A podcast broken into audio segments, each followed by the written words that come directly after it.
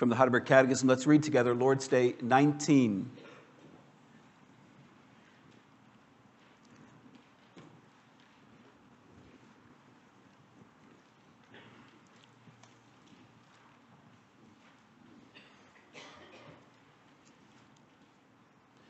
Why is it added and sits at the right hand of God? Christ ascended into heaven to manifest himself there as head of his church, through whom the Father governs all things. How does the glory of Christ our head benefit us? First, by his Holy Spirit, he pours out heavenly gifts upon us as members. Second, by his power, he defends and preserves us against all enemies. What comfort is it to you that Christ will come to judge the living and the dead? In all my sorrow and persecution, I lift up my head and eagerly await as judge from heaven the very same person who before has submitted himself to the judgment of God for my sake and has removed all the curse from me. He will cast all his and my enemies into everlasting condemnation, but he will take me and all his chosen ones to himself into heavenly joy and glory.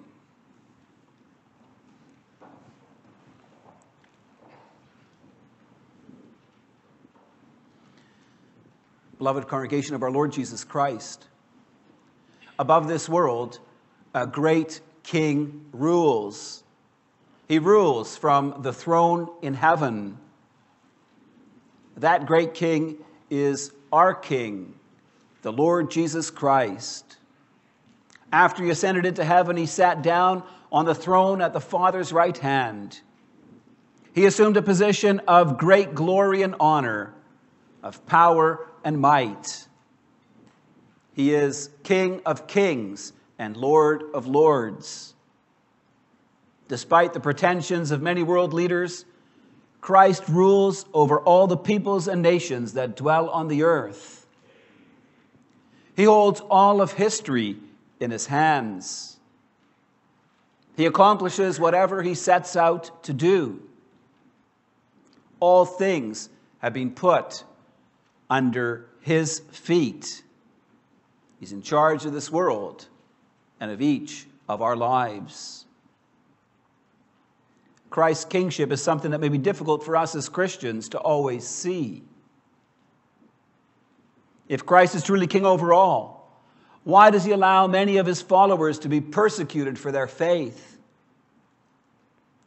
If Christ rules over all, why does he allow us to suffer accidents and illnesses? If Jesus is indeed Lord and King, why doesn't he help me in the midst of my struggles? Why do I have to face one hardship after another? If Jesus has all authority in heaven and on earth, where is he when I need him most?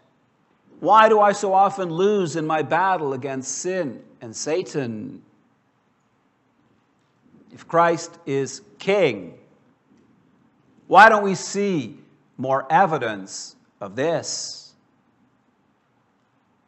Perhaps, beloved, we are looking with the wrong eyes. The world teaches seeing is believing. Many people will not accept anything that cannot be scientifically verified. They need to see it, to experience it, or to be able to prove it in order to accept it. Yet Christ's kingship, like many matters of faith, cannot be proven in that way.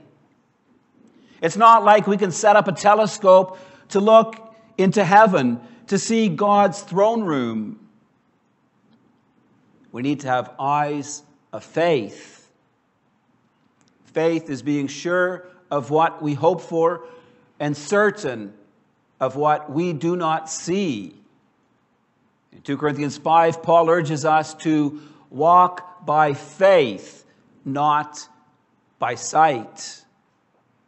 This afternoon, we'll focus our attention on how Christ sits at the right hand of God and how he's coming to judge the living and the dead.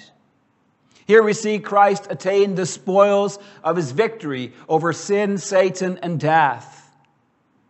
We see him glorified as king, worthy of all praise and adoration. And yet, our catechism deals with these things in a very practical manner.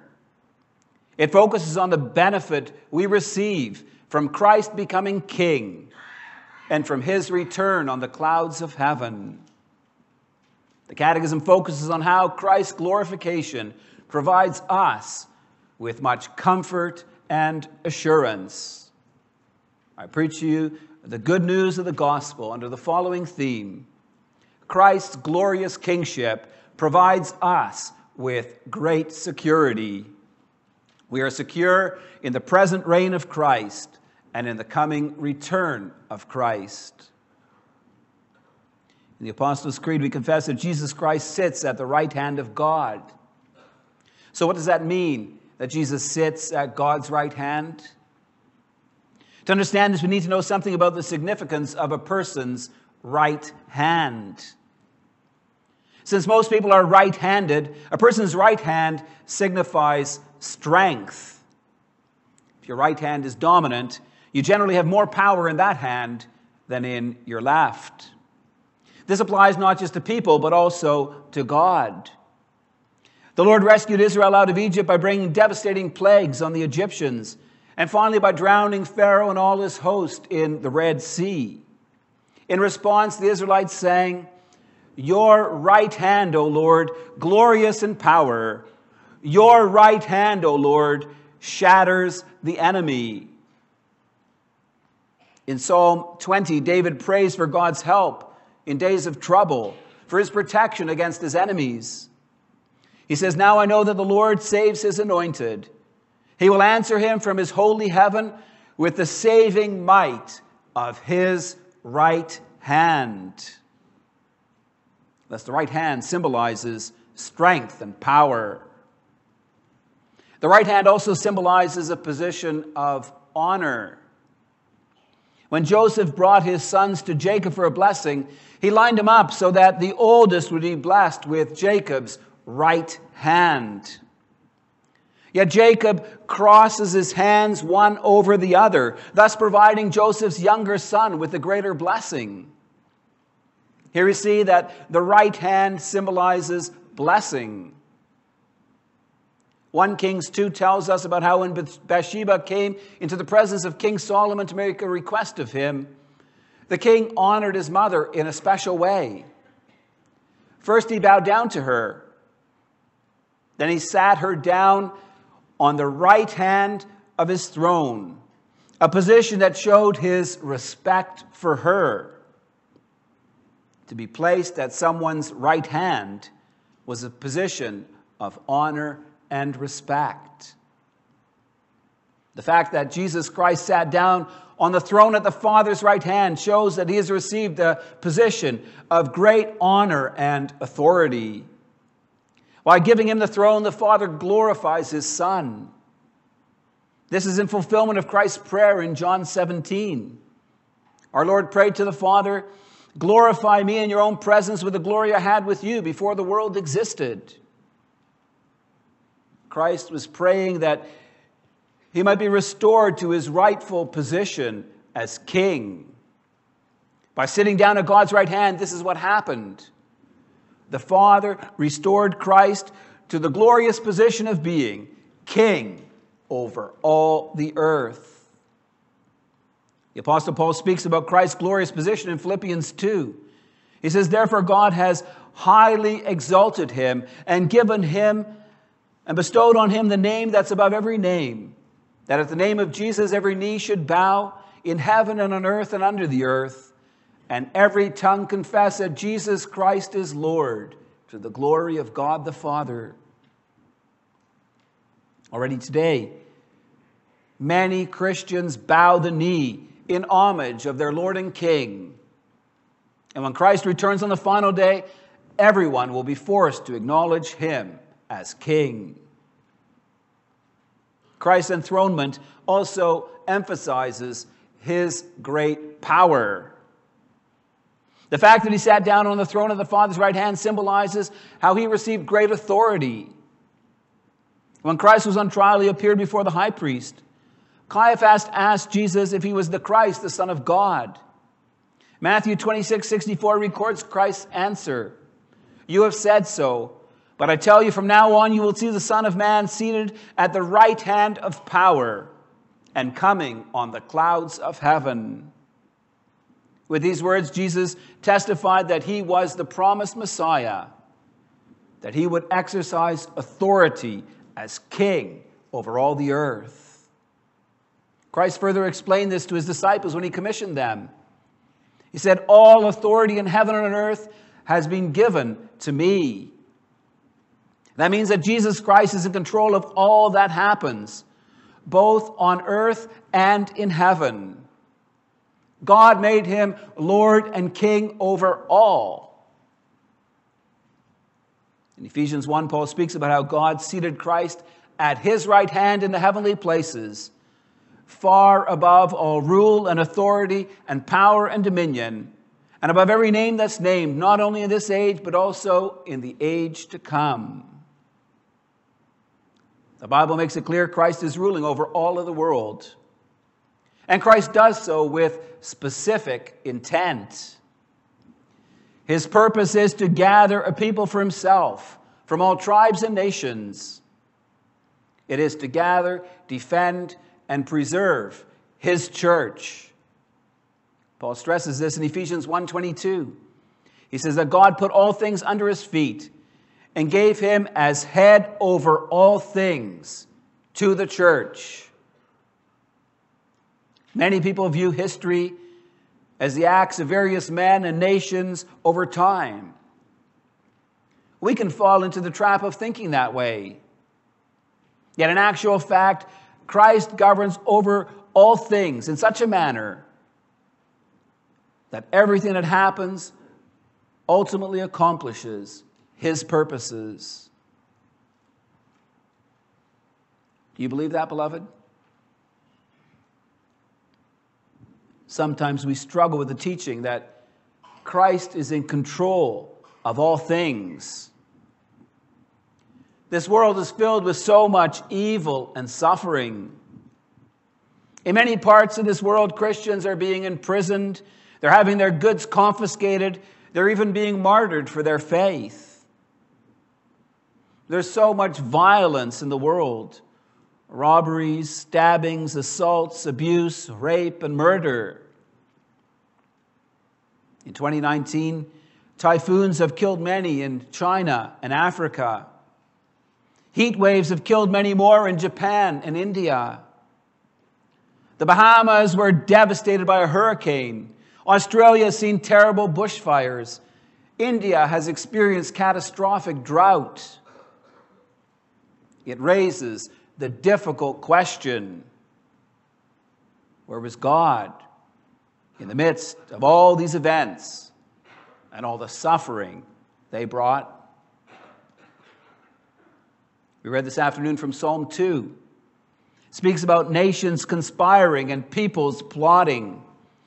The kings of the earth take their stand, and the rulers gather together against the Lord and against his anointed one. Throughout the ages, Satan has been using worldly powers to try oppose God's work. Repeatedly, he tried to wipe out the Jewish people, destroying the line leading to the Messiah. He provoked Herod's attempt to destroy the baby Jesus after his birth in Bethlehem. He used the jealousy of the Jewish leaders to get them to conspire to have Christ crucified. He used the Sanhedrin, the ruling Jewish council, to oppose the work of the apostles, to persecute the early Christian church. Satan's opposition to the kingdom of heaven has not stopped. Consider the forces of Nazism and communism in the past century, trying to establish a new world order without God. Consider the impact of Islam in the world today attempting to subjugate the world to the teachings of Allah. Consider the impact of Charles Darwin and his theory of evolution, his denial of God's creation work, and thus of God's claim over every living creature, has wreaked havoc with the faith of many. We are affected by the empty philosophies of this world. by secularism, which denies eternity and emphasizes that life is to be lived to the utmost in the here and now, encouraging us to buy into the world's desire for instant gratification. We're affected by materialism, which stresses that you deserve happiness. You can find it in all the stuff you buy. Also, by relativism, which teaches there's no absolute standard by which to live our lives. What may be right for you may not work for me. Leads to a tolerance for many things that the Bible defines as sin. Many of the world's leaders in politics, in business, in education, and in science have become spokespeople for Satan's propaganda. In their own areas of influence, they spread their empty philosophies. Think of the LGBTQ agenda, the pornography industry, the promotion of abortion and euthanasia. They are the world leaders of Psalm 2 that rise up against the Lord and his anointed one. They are the seed of the serpent who do their utmost to direct the hearts of people away from Christ and his gospel. Through their influence, the hearts of many have been darkened, their thinking made futile. We don't see much of Christ's glory, of his power and authority over the world, do we? At times, we as Christians struggle with the idea that Jesus Christ is king over all that He's in charge of everything that happens in our lives.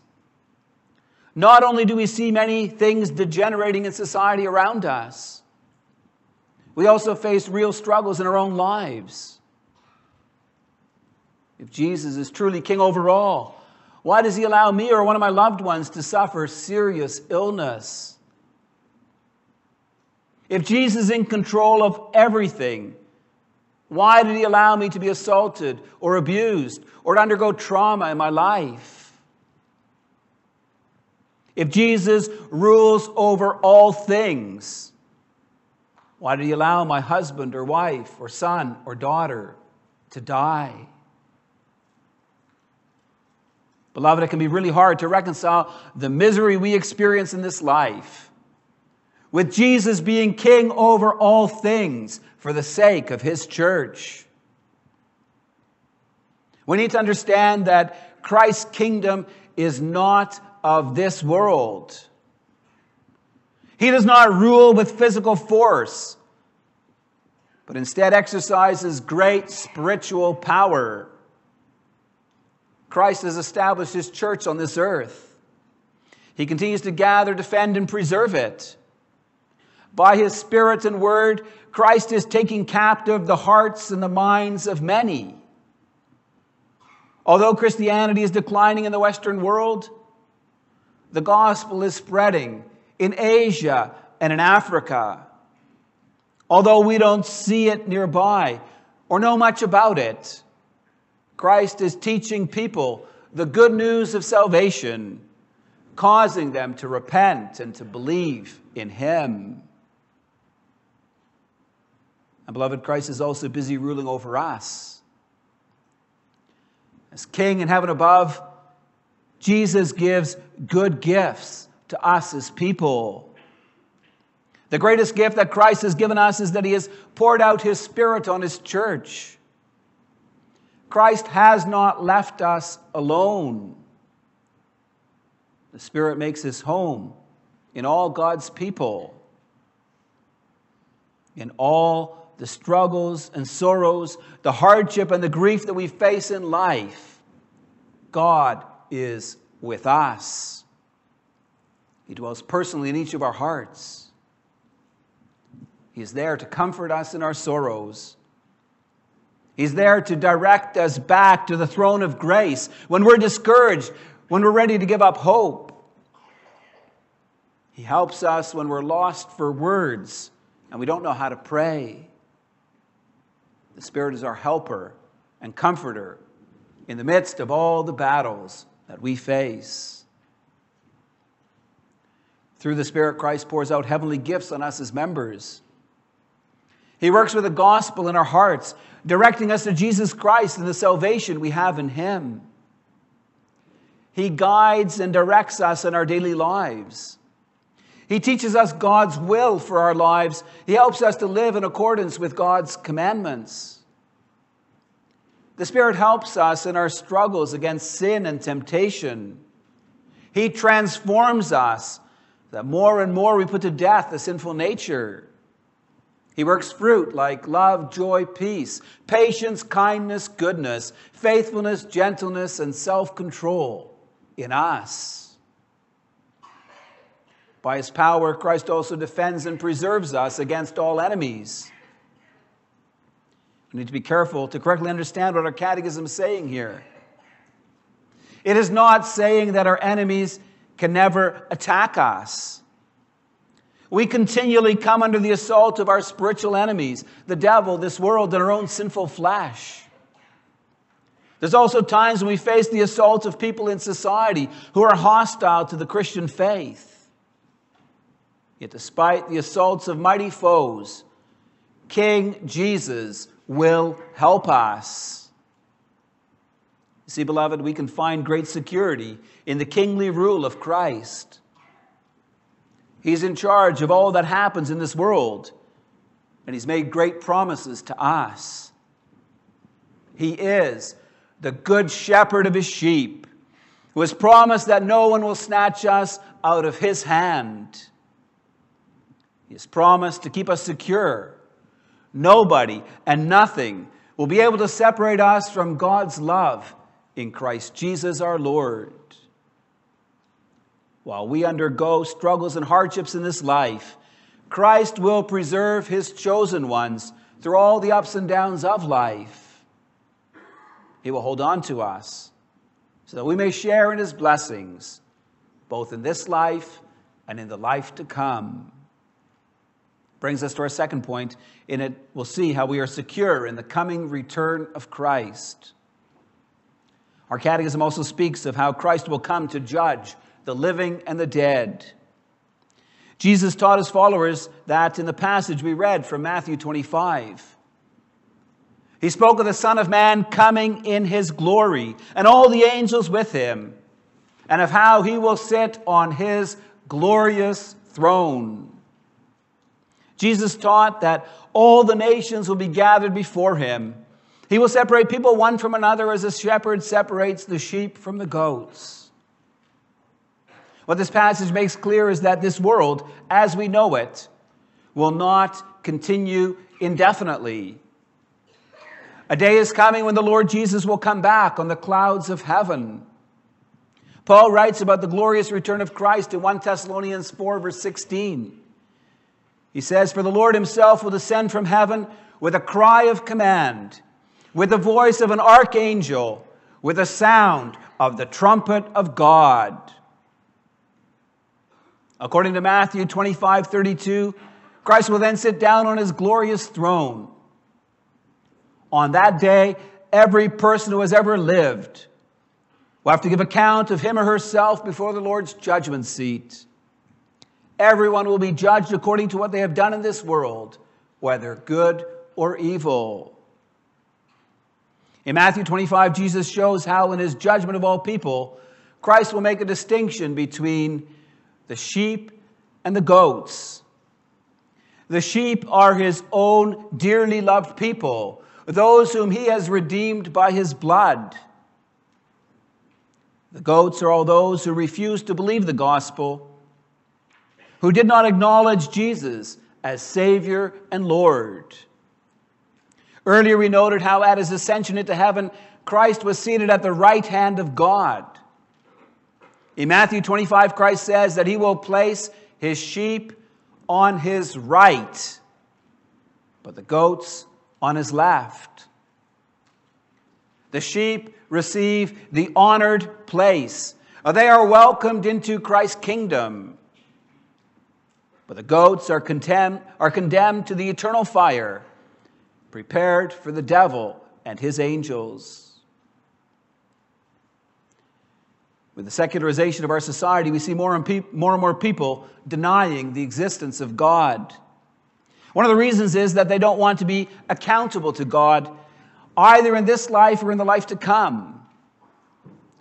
Many will bluntly say they, that, that they believe that death is the end of all life.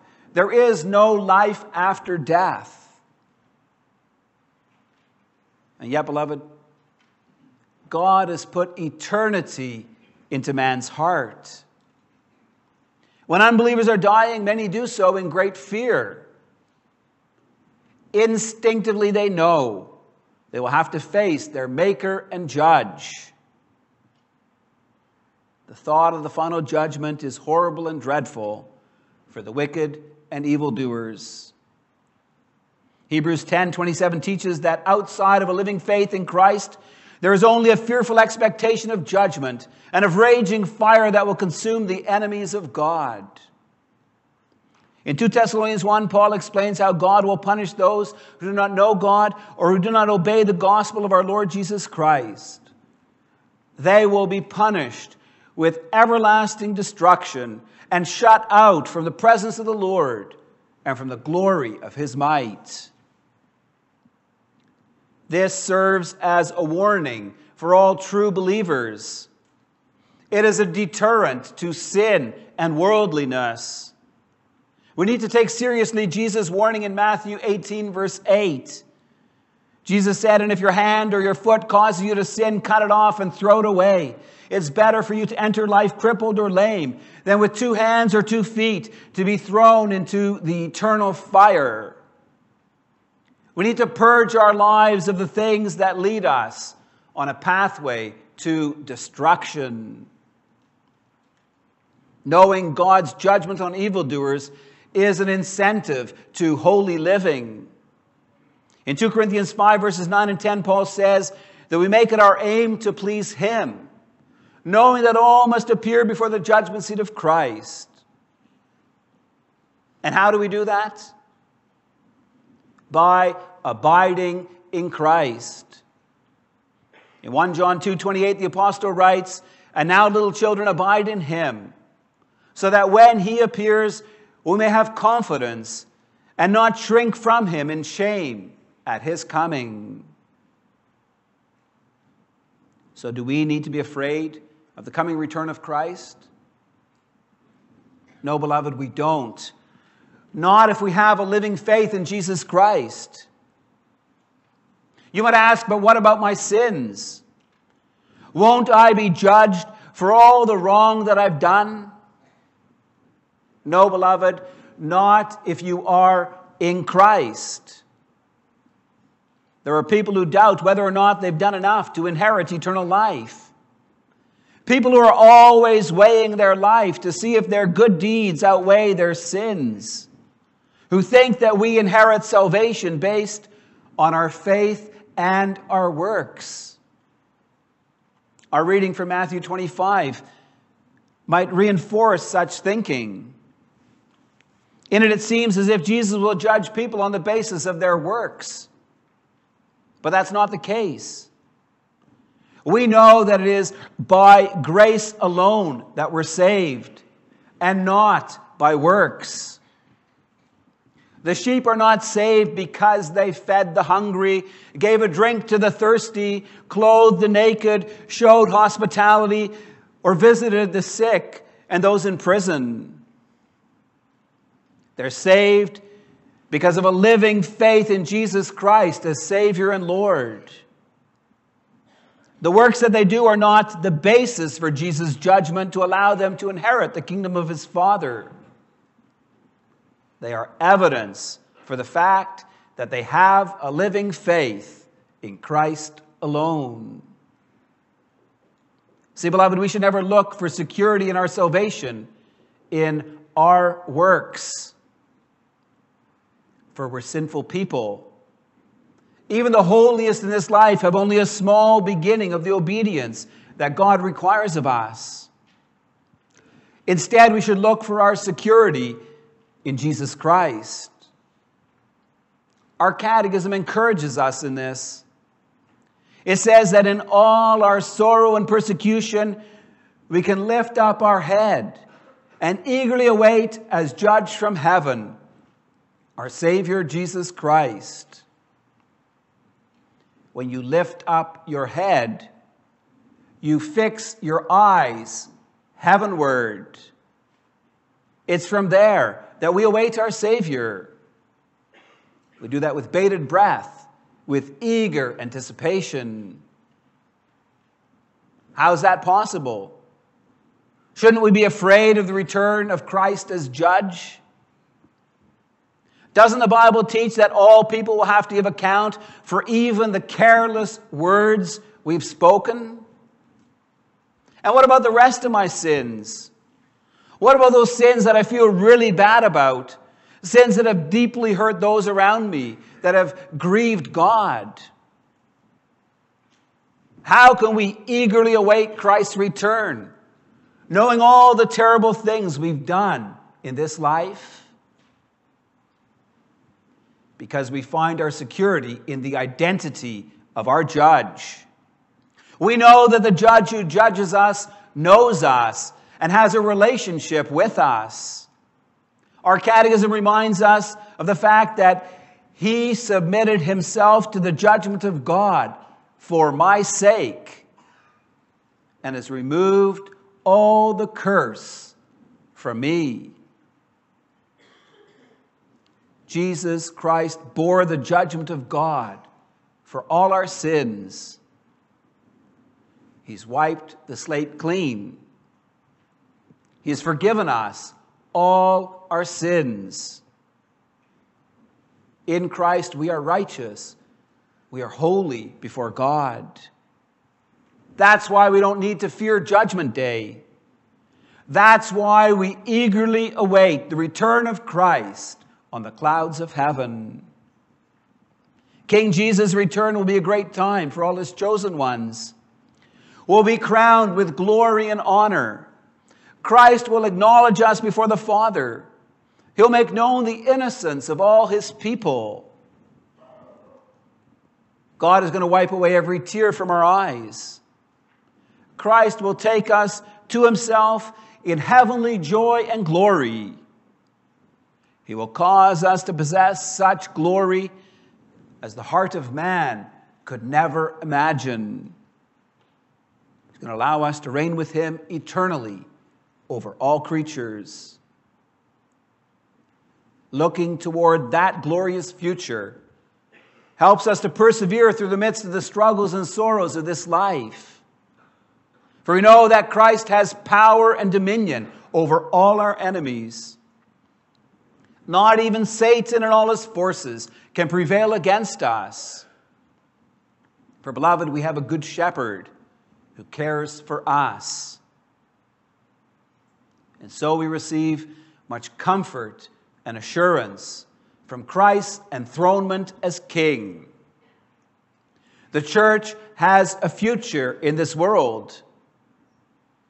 Through faith, we will overcome the difficulties and the obstacles that confront us in this life. Nations and kingdoms of this earth will pass away, but Christ's kingdom will never fail. Beloved, when you look at all that's happening in this world, when you experience the trials and sorrows of life, it can be difficult to see Christ as king over all.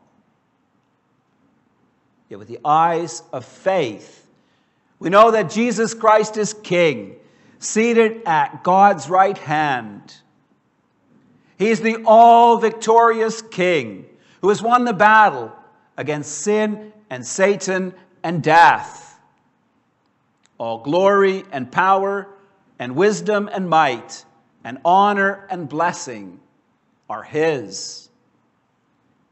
Christ will continue to gather, defend, and preserve His church from all tribes and nations. The gates of hell will not prevail against it. And He's coming back again to take us to Himself so that we can share in His joy and glory forevermore. Amen. In response to the gospel, let's rise and sing from hymn 44, stanzas 1, 4, and 5.